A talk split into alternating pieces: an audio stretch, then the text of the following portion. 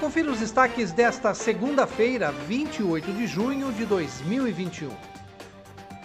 O vereador Pedro Kawai disse que a prefeitura está cometendo uma ilegalidade ao reduzir em mais de 50% o orçamento da Secretaria de Ação Cultural e responsabilizou a Secretaria Municipal de Finanças, que simplesmente ignorou o seu alerta feito no início do mês.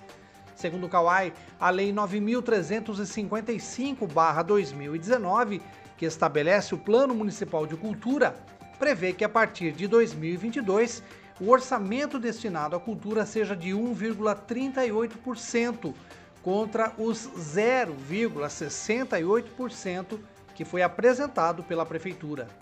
Essa casa tem que ser respeitada. Nós vamos aprovar o TPA hoje do jeito que está, baseado nesse documento assinado pelo senhor prefeito, o senhor secretário de Finanças e a senhora Telma, que se comprometem que no prazo, para o, no, por, por, conta do prazo do protocolo da LO de 2022, que é 30 de junho de 2021, o projeto será finalizado em compatibilidade.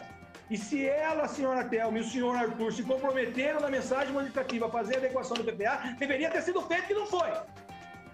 Então, que fique registrado na ata dos trabalhos de hoje essa ilegalidade que se a senhora não adequar a LOA, a LDO, junto com o valor do Plano Municipal de Cultura, o PPA também fica ilegal. Então, senhora Thelma e senhor Arthur, respeitem essa casa. Nós somos 23 vereadores e vereadoras sérios, comprometidos com a sociedade. Ninguém aqui está de brincadeira, ninguém aqui é moleque. O vereador também disse que aguarda a mensagem modificativa que o governo municipal ficou de enviar à Câmara para reparar esse erro, mas disse que se isso não acontecer, vai adotar as medidas legais para garantir a execução da lei.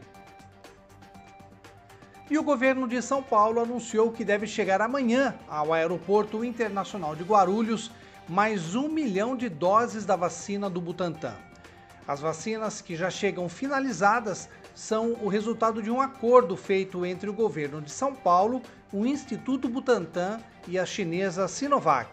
A proposta é agilizar o processo de fabricação para vacinar o maior número de pessoas possível.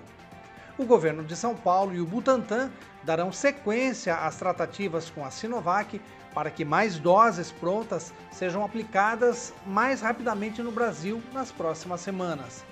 A meta do governo paulista é que toda a população de São Paulo adulta de todos os 645 municípios esteja vacinada com pelo menos uma dose dos imunizantes até o dia 15 de setembro. Acompanhe os nossos podcasts pela Rádio Kawai, disponíveis no Facebook, Instagram e no Spotify.